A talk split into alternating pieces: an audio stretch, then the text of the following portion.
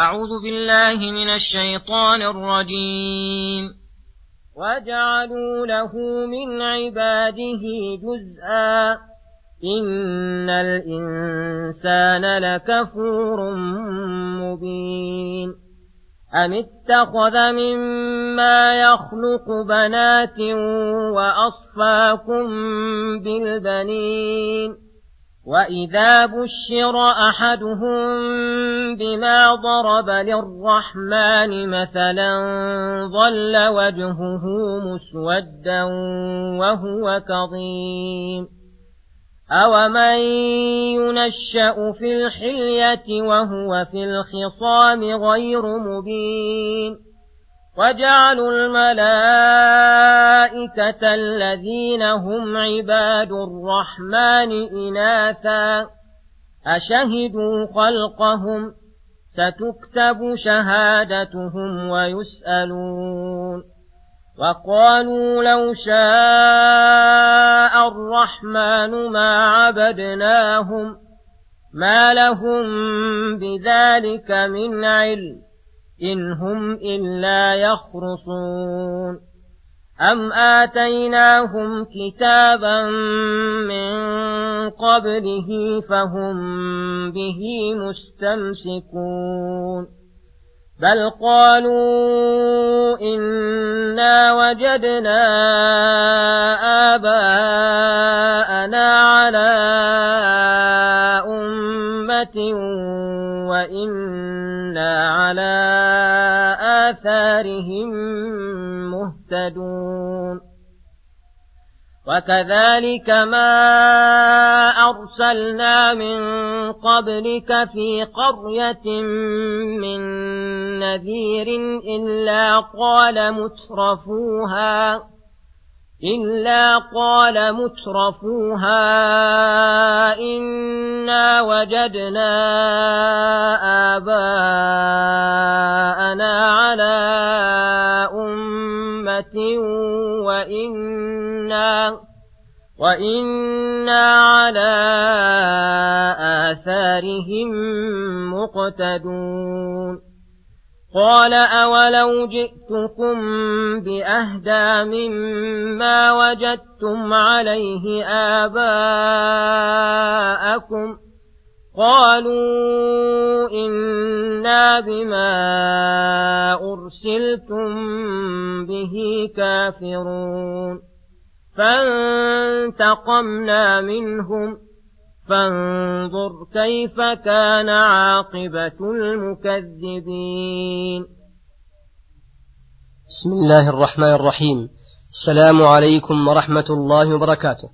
يقول الله سبحانه وجعلوا له من عباده جزءا إن الإنسان لكفور مبين يخبر تعالى عن شناعة قول المشركين الذين جعلوا لله تعالى ولدا وهو الواحد الأحد الفرد الصمد الذي لم يتخذ صاحبة ولا ولدا ولم يكن له كفوا أحد إن ذلك باطل من عدة أوجه. منها أن الخلق كلهم عباده والعبودية تنافي الولادة. ومنها أن الولد جزء من والده. والله تعالى بائن من خلقه مباين لهم في صفاته ونعوت جلاله. والولد جزء من الوالد فمحال أن يكون لله تعالى ولد. ومنها أنهم يزعمون أن الملائكة بنات الله. ومن المعلوم أن البنات أدون الصنفين فكيف يكون لله البنات ويصطفيهم بالبنين ويفضلهم بها؟ فإذا يكونون أفضل من الله تعالى الله عن ذلك علوا كبيرا. ومنها أن الصنف الذي نسبوه لله وهو البنات أدون الصنفين وأكرهها لهم حتى إنهم من كراهتهم ذلك. إذا بشر أحدهم بما ضرب للرحمن مثلا ظل وجهه مسودا من كراهته وشدة بغضه. فكيف يجعلون لله ما يكرهون؟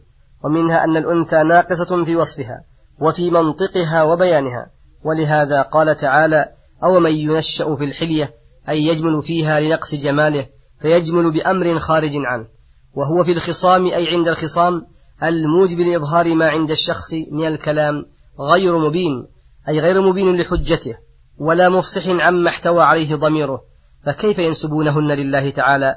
ومنها أنهم جعلوا الملائكة الذين هم عباد الرحمن إناثا فتجرأوا على الملائكة العباد المقربين ورقوهم عن مرتبة العبادة والذل إلى مرتبة المشاركة لله في شيء من خواصه. ثم نزلوا بهم عن ثم نزلوا بهم عن مرتبة الذكورية إلى مرتبة الأنوثية فسبحان من أظهر تناقض من كذب عليه وعاند رسله. ومنها أن الله رد عليهم بأنهم لم يشهدوا, لم يشهدوا خلق الله لملائكته.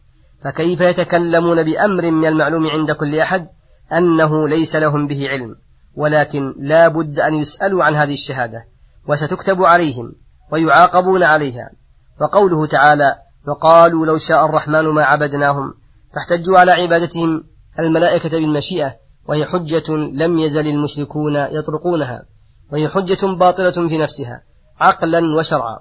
فكل عاقل لا يقبل الاحتجاج بالقدر ولو سلكه في حالة من أحواله لم يثبت عليها قدمه. وأما شرعا فإن الله تعالى أبطل الاحتجاج به ولم يذكره عن غير المشركين به المكذبين رسله. فإن الله تعالى قد أقام الحجة على العباد فلم يبق لأحد عليه حجة أصلا. ولهذا قال هنا ما لهم بذلك من علم إنهم إلا يخرصون. أي يتخرصون تخرصا لا دليل عليه ويتخبطون خبط عشواء. ثم قال أم آتيناهم كتابا من قبله فهم به مستمسكون. يخبرهم بصحة أفعالهم وصدق أقوالهم. ليس الأمر كذلك. إن الله أرسل محمدا نذيرا إليهم وهم لم يأتهم نذير غيره. أي فلا عقل ولا نقل. إذا انتفى الأمران فلا ثم إلا الباطل.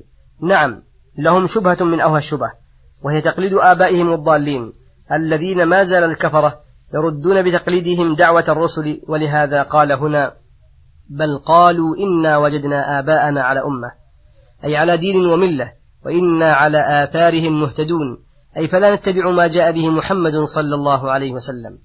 وكذلك ما أرسلنا من قبلك في قرية من نذير إلا قال مترفوها أي منعموها وملأها الذين أطغتهم الدنيا وغرتهم الأموال واستكبروا على الحق. إنا وجدنا آباءنا على أمة وإنا على آثارهم مقتدون. أي فهؤلاء ليسوا ببدع منهم. وليس بأول من قال هذه المقالة وهذا الاحتجاج من هؤلاء المشركين الضالين بتقليدهم لآبائهم الضالين ليس المقصود به اتباع الحق والهدى وإنما هو تعصب محض يراد به نصرة ما معهم من الباطل. ولهذا كل رسول يقول إن لمن عارضه بهذه الشبهة الباطلة أولو جئتكم بأهدى مما وجدتم عليه آباءكم؟ أي أفتتبعوني لأجل الهدى؟ قالوا إنا بما أرسلتم به كافرون. يعلم بهذا أنهم ما أرادوا اتباع الحق والهدى وإنما قصدهم اتباع الباطل والهوى فانتقمنا منهم بتكذيبهم الحق وردهم إياه بهذه الشبهة الباطلة. فانظر كيف كان عاقبة المكذبين فليحذر هؤلاء أن يستمروا على تكذيبهم فيصيبهم ما أصابهم. وصلى الله وسلم على نبينا محمد وعلى آله وصحبه أجمعين. إلى الحلقة القادمة غدا إن شاء الله. السلام عليكم ورحمة الله وبركاته.